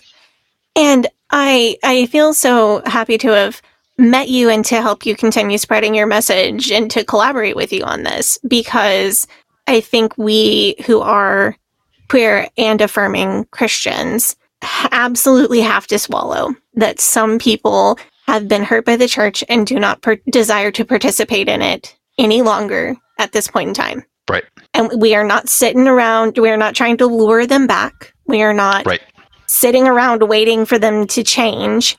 that that is not our calling in their life. But that we can still have a calling in their life outside of trying to lure them back or trying to get them to change their mind about church. Right And that we can be a place for the queer Christians like you and myself who do earnestly desire to participate in Christianity and in the church, capital letters. right right because it's not their fault No. that they're not not part of the community. The church drove them away, and um, and you you you don't just you know like I said you don't put a rainbow you don't draft a welcome statement and put out a rainbow flag or sticker, and that that overcomes all that hurt that the church has churned out. Um, and I've I've had to have some of these discussions with with higher levels of the church as we've become more affirming. You know, there's this kind of rush to say, well, you know, now all these queer clergy and everybody, it's legal. You got to get married. And I'm like, time out, because uh, number one, the church created the culture in which a lot of these people have had to hide their relationship, and sometimes they still do. Uh, and so, just because it's legal doesn't mean it's safe for them to do. And the church can't just compound the pain by now forcing them to get married in order to maintain their relationship just because it's it's legal and we are accepting now uh, because not all the world is accepting. Uh, there may be cases where uh, they work in communities uh, that are not accepting. Uh, and so for them to be public about their relationship in say for example a marriage uh, may mean that they lose their their livelihood. And that you know especially especially because the church helped create that context. Yes. you can't just suddenly change the rules and say well now you got to do this new context. That that's not how this works. And and thankfully I, I that has been heard a lot uh, and and that and and some of it on the church's part has happened out of excitement. It's not like new rules. You got to get. ma- It's like, yay, you can get married. So we need you to do that because we got to be within the you know, uh, It, because we it's kind ignorance. It's it's um, right right Yes, Right. benevolent ignorance. Yes. you know and and it's like it, so there there are all kinds of instances where that that is the reality. Uh, and and that one of the things that uh, uh, that work of repentance that the church has to do is also admitting we fueled a lot of this. And uh, and and in that we've we've just kind of got to back off and instead of and instead of either getting people in the church or telling them how they need to live, it's like we just need to walk with them and say, what can we do? Uh, Mhm. And maybe it's just like, I hear you say that you're accepting now. That's great, but I don't need you in my life. And we have to say, okay, and go on, you know? Yeah. Uh, and maybe do the kinds of advocacy that aren't as direct for that person, which is still, you know, uh, protect protecting trans kids um, and Mm. and uh, all the other legal work uh, that can be done. It's also creating communities where trans kids might have a place to go to encounter an accepting adult because they can't find it anywhere else. Those are the kinds of things that we can do. And again, not for the goal of protecting the church and keeping it open, but for the sake of that other person instead. Yes, Um, being an just for accepting adult for a potential trans kid. And if they want to find an accepting God, sure, you can take them that direction. But if that's not what they need, they still have an accepting adult.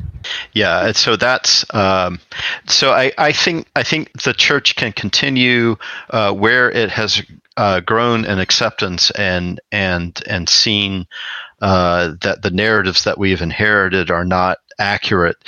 That that we can e- even if the person doesn't want us directly in their lives, there are other ways that we can engage uh, to create um, space uh, and community for them. And like I said, you know, whether it's bombarding senators and and state representatives about what you would like to see in your state as far as acceptance for uh, the trans community and uh, their access to life affirming health care, uh, then that's that's a that's a place where we can still be active um, and repentant.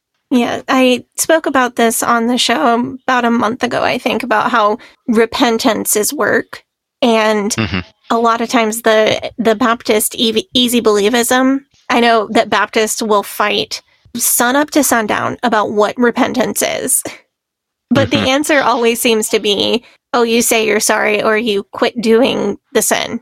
Right. And that's repentance. And I think that in the context in which we're speaking, repentance is work.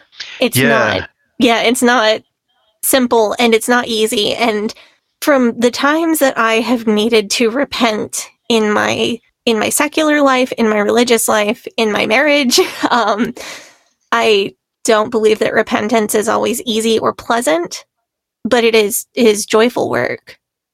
Um, and it that's one of the mysteries of Christianity to me that I most appreciate.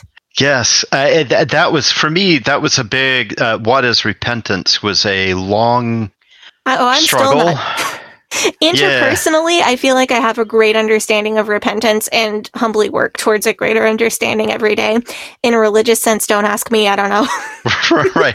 What what the big thing for me was the realization that it means uh, as it's as it's used the Greek word that's used in the New Testament, it means to change your mind. It, it is, uh, I think, I think it's the same thing that Paul puts in a different way a renewing of the mind. It's a shift in the way that we think, um, so that uh, re- Romans twelve repentance- two transformation. Yes. yeah, uh, and that it, it is we. So, so in that sense, it's it can't just be I stop doing X, Y, or Z sin. Instead, it is a shift in my worldview about uh, how that harms others.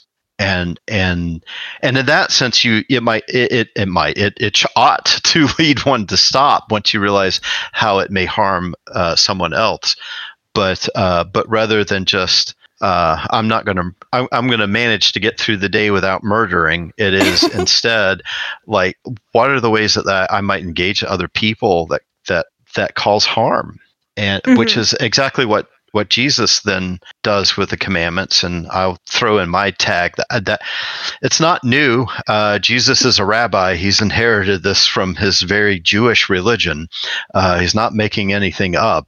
Uh, and that is, you know, that shift from you shall not murder also means how what you hold in your heart towards other people. And um, uh, that that's the kind of thing that I, I think I, think some parts of Christianity are beginning to handle better. Uh, I worry about you know kind of uh, denominations on our end of the spectrum uh, that we may be handling repentance better, but we almost handle it so much better that we just quit doing it, and we you know we we just think people can be better, and that's okay. Where I think it really it takes it takes this mental shift uh, to go back to what I was talking about earlier. It takes that kind of mental shift of going, can we be willing to throw ourselves in, into the wheel of injustice? That that's I think, I think real repentance. Yes, and I and I think that's the best of what Christianity has to offer. Yes. I you know, I engage a lot with people who are not Christian at this point in my life, which I'm really thankful for, but it causes you to ask like what does Christianity have to offer me and why do I choose to follow this faith? And mm-hmm. I think that renewal of the mind of uh, oh, I do not want to hurt others Mm-hmm. Because, uh, like our atheist friends will say, um, I murder exactly as much as I want to. I do not want to murder. and and no one w- when they are showing that people can have a moral compass without a belief in God, and they're yeah. absolutely correct. People can have morals without God. exactly. But when I talk about what does what does Christianity do for me, is it applies that in so many areas. I try not to sin because I do not want to sin because I do not want to hurt anyone it, it, mm-hmm. it is a kind of inherently nonviolent and mm-hmm. advocacy focused religion when you interpret Christianity this way. And I think that's truly some of the best of what Christianity has to offer. There was a TikTok I saw, I think earlier today, um, and it was a it was a woman who was saying, you know, my my father came to me and said, uh, "How do you not murder with, without reading the Bible. And she said it was in that moment I realized he needs to keep reading the Bible. you know, it's, it's like, like if that's what's stopping you from committing murder, please keep reading the Bible. Um, and uh, yeah, that's uh, that that's that's it. I mean, as we all know, heaven was empty until 1611. So right, uh, yeah, I. Um, uh, uh, my uh, I, since the episode, I, I, actually have started dating someone, and um, Ooh. and he, yeah, so, uh, and he is Mazel not. Tov. Yo, thank you. he's not Christian. He's Buddhist, and um, uh, and and I kind of and and trying to explain Christianity because mo- mostly he's encountered cultural Christianity. However, the cultural culture has presented Christianity to him, uh, and especially on social media. And, and I said, here's here's my uh, quick reference guide. Uh, if it actually fits the Sky Daddy theology, it is bad theology. run away. Um, Christianity ought not look like that. And um, so, uh, yeah, I think that's uh, that for me gets back to that whole you know we uh, like like the two of you are doing with this inter uh, faith podcast is creating spaces where this other kind of Christianity that I dare say is more genuine would um, uh, can can get that kind of broadcast reach that uh, that that this other narrative about what Christianity is seems to be able to get it's it's such a wonderful platform because you know speaking to somebody who is not a christian about religion and christianity on a weekly basis is just it does wonders for your own faith formation mm-hmm. it really does I took her to uh, High Holidays. Yeah, I got to go to time, High like Holidays. I was going to say, we're talking about uh, repentance, we're talking about atonement. How do you feel about a 25 hour fast, Sadie? Woo! no food, no water. Let's go. I think um, I think maybe I'd conveniently have another baby right before high holidays next year. yeah, you'd be, be exempt. Although, th- unfortunately, we are at the end of our time for today. I feel like I could talk to you forever, Pastor Noah, but we do have to wrap up this episode. Come oh, visit me well. in Philly, Sadie, and you can meet Pastor yes, Noah in person. We, we I'm going should. to do that. I'm going to bring a suitcase full of books and highlighters and notebooks. I feel like I've Definitely. made a new theology friend today, and I loved every minute every minute of it. Likewise, likewise. I, I've uh, enjoyed this very much. Um, I'm I'm sorry that our time is coming to a close, but definitely uh, come visit. We'll we'll all hang out. Philadelphia is a large city, but it's also small in many ways. So just like Portland. Yeah, that's, it sounds like Portland. No, thank you so much for being with us and and sharing with us today. Um, I wanted to end this out with in this episode with uh, two quotes from the Queer Eye episode. Uh, one serious and one a little sillier. Uh, one is from the bishop that you met with. Um, I'm not going to talk about the stole that you were given because I bawled so much, and I don't think I can talk about it. I can't imagine how it feels for you, but he said, Who you are preaches, and people need to hear that. Mm. And who you are does preach. And I am so thankful for your testimony. Oh, thank you, and and likewise, I'm thankful for the testimony that the two of you have uh, with this and and throughout this conversation. Well, I'm thankful for you, Gavi. I um Oh, for me? I yeah, I'm so appre- I'm so appreciative of you and the friendship that we have that lets us have we have we have such a unique space here and I say this all the time, but our um our Facebook group and our like most hardcore listeners, I think are about 30 to 40% Christian and roughly the same percentages Jewish and atheist. And we have managed to make a place for all three of those types of people and many others who don't fall into one of those categories.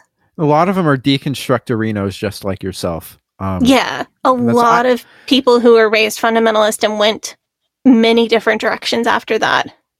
Yeah, and I'm thankful for you, Sadie. Well, I- thank you. Just incredible human being. And I'm thankful for Pastor Noah for coming on our show and talking to us. Wow. Yes, such a wonderful time. Uh, go in peace and be fabulous for the Lord. Thanks be to God. That was an awesome interview. I could have talked to Pastor Noah all day. I know Sadie could have talked to Pastor Noah all day. They're basically the same person. Once again. No, he reminded me um, all the the church nerd and Bible nerd stuff reminded me so much of my dad in a great way. yeah, what a wonderful human. Um, we do love you guys. Uh, we we do love Pastor Noah, and we're. I mean, that legit. I think that was some of the best content we've ever made for this show. I was just like in awe listening to him talk about things and just the depth of his knowledge. Um, of course, we can't wrap this episode without reading a Pride story from a listener because it is Pride Month, and we've been asking you guys for Pride stories all the time for like two months. And so we have a story from M, uh, he, him pronouns. So uh, can I read? Do you want me to read this one? Do you want to read this one? I'll read this one. Why don't you read this one? Okay. Hello, Sadie and Gavriel. My name is M. I was raised as a Baptist pastor's kid. As a forward, I haven't sent anything, I haven't sent in anything previously since I did not grow up as a fundamentalist per se, but listening to and coming to a better understanding of the ideologies and trends set by fundamentalism in America helped me understand my context within Canadian Baptist culture. I can't speak for all Canadian Baptists, but my particular region seems to have borrowed so much from the American fundamentalist culture that the term fundy light resonates with me. It has a facade of Canadian social acceptance that has confused me for years, but the underpinnings are definitely American.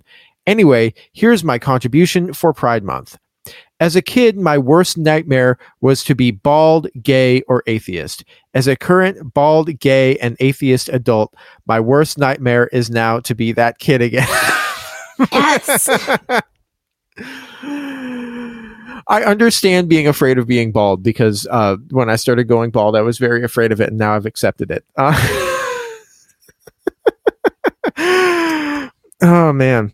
As a kid, I was constantly being fed information that led me to self hatred. With the knowledge I have now, I know that I was put in a truly unfair situation. I was expected to conceal my sexual identity, compensate for my just now diagnosed ADHD, and represent my family like a wholesome pastor's kid should. The only times I felt approval in that culture was when I could be the least version of myself. Aw. My teen years were spent trying to eat less, lose more weight, and attempt to self convert my sexuality before it was too late. DIY conversion therapy. Do not recommend. Ugh. We don't recommend it either. That sounds awful. Ugh. Yeah. After my Christian undergrad, I burned out pretty hard and deconstructed over the pandemic after a few years of what I now view as a slow recovery period. I felt very hopeless about my future because I felt my Christian education wouldn't get me to where I wanted to be. And with planning to be celibate, I saw my life as something that could only get worse. Once I deconstructed my views enough, I was able to gain courage to start meeting other gay guys and consider a future that consolidated who I was and who I want to be. Wow. Applause to you. That sounds fantastic. That considerable amount of contemplation motivated me to pursue non Christian mental health services, start a medication for the first time. I was always encouraged not to before. And that medication really helped me out of my rut. Within a few months, I had gotten admittance into a master's program, which led to a fresh start in a progressive city halfway across the country, applying my experiences to research now I'm doing a couple of lines of research, one in the areas of LGBTQ plus concealment, secret keeping, and the related mental health outcomes, and the other in the area of forgiveness. Further, I took a course on intergroup conflict resolution, zero sum beliefs, and apologies that I think you would have loved. That sounds freaking fantastic. Man. My term paper in the conflict resolution class may be of interest to you. My paper proposed comparing the self threat, i.e., challenge to the favorable view of oneself, and openness to the new alternative information that conservative Christians experience when reading in-group Christian LGBTQ plus experiences and out-group non-Christian LGBTQ plus experiences. I use intrinsic religiosity which is a lived central expression of religiosity that is given a high significance in the organization of one's life as a factor that moderates or affects the strength of the relationship between the in group, out group condition and the self threatened openness to the new information outcomes. I understood none of that, but that sounds fascinating. I totally understood that. Uh, Em, if you would like to send me this term paper, I will read it and I will send you back my sociology term paper on uh, factors that may cause a pastor church relationship to become abusive and how to effectively moderate that conflict. Whole, uh, this is like master's level stuff. This is fantastic. Wow.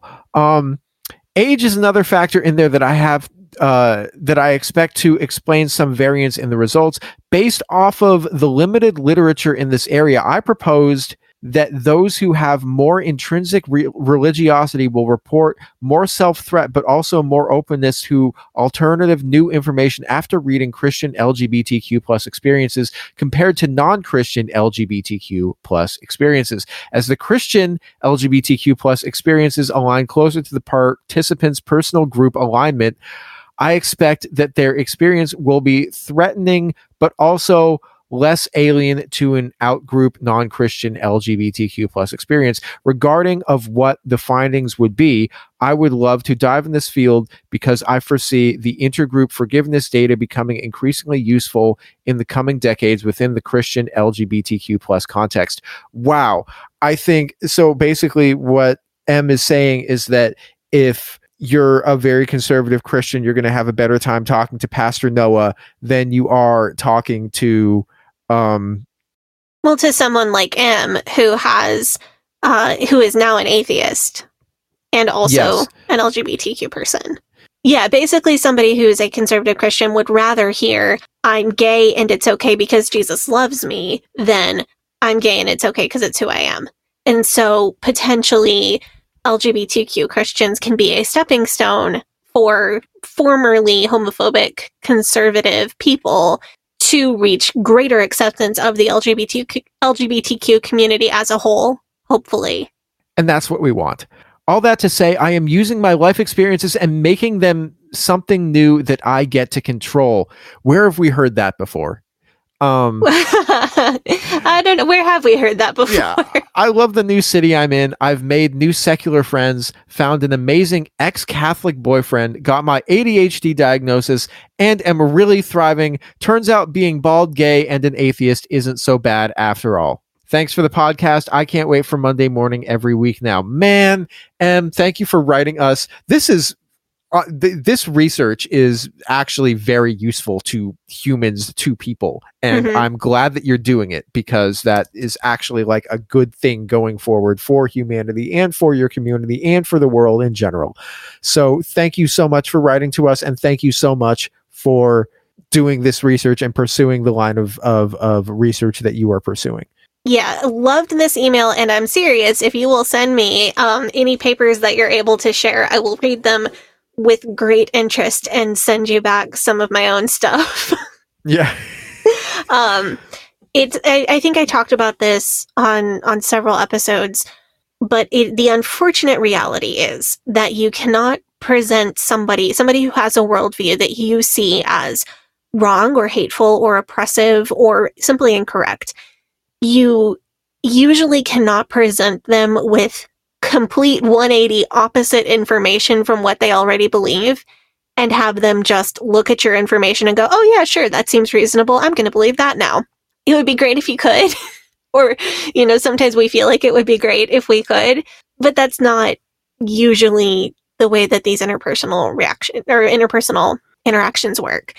But you can present somebody with, well, I agree with these three things that you're saying and I disagree with everything else. And that's it's the sugar that helps the medicine go down. And you can expand rather than change a person's worldview and help lead them into gathering more information. And then maybe they will choose a belief for themselves that you think is better than the belief that they started off with. And it, it respects the agency of the person rather than I'm going to change their mind. It's I'm going to present them with the information that changed my mind and see what happens. And I think that this is something that is related to that research. when you see somebody make the change and it's like it just went full 180 it's usually because they've been working on that internally for some time and they haven't been able to to and and they're finally and they've just been kind of like playing the part publicly and then they do a full 180 um Yep. the thing that i was thinking about what you were saying where you you can't just present somebody with something that's like full 180 and get them to grab it right away it just made me think of you remember when we read kent hovind's doctoral dissertation and yes. there was a poem in it and he was talking and, and in the poem the narrative of the poem is that there are atheists on a college campus and they're talking about how there is no god and then kent hovind walks up to them and says actually there is a god and everybody clapped and all the atheists are like, oh, wow, I never thought about that before. Thanks so much for telling me. I believe in God. yeah like that's the i mean that's you, you can't do that like if you're trying to do that you're basically kent hovind in his own poem that he wrote about Yeah. himself doing something that he clearly never did and then he got Right.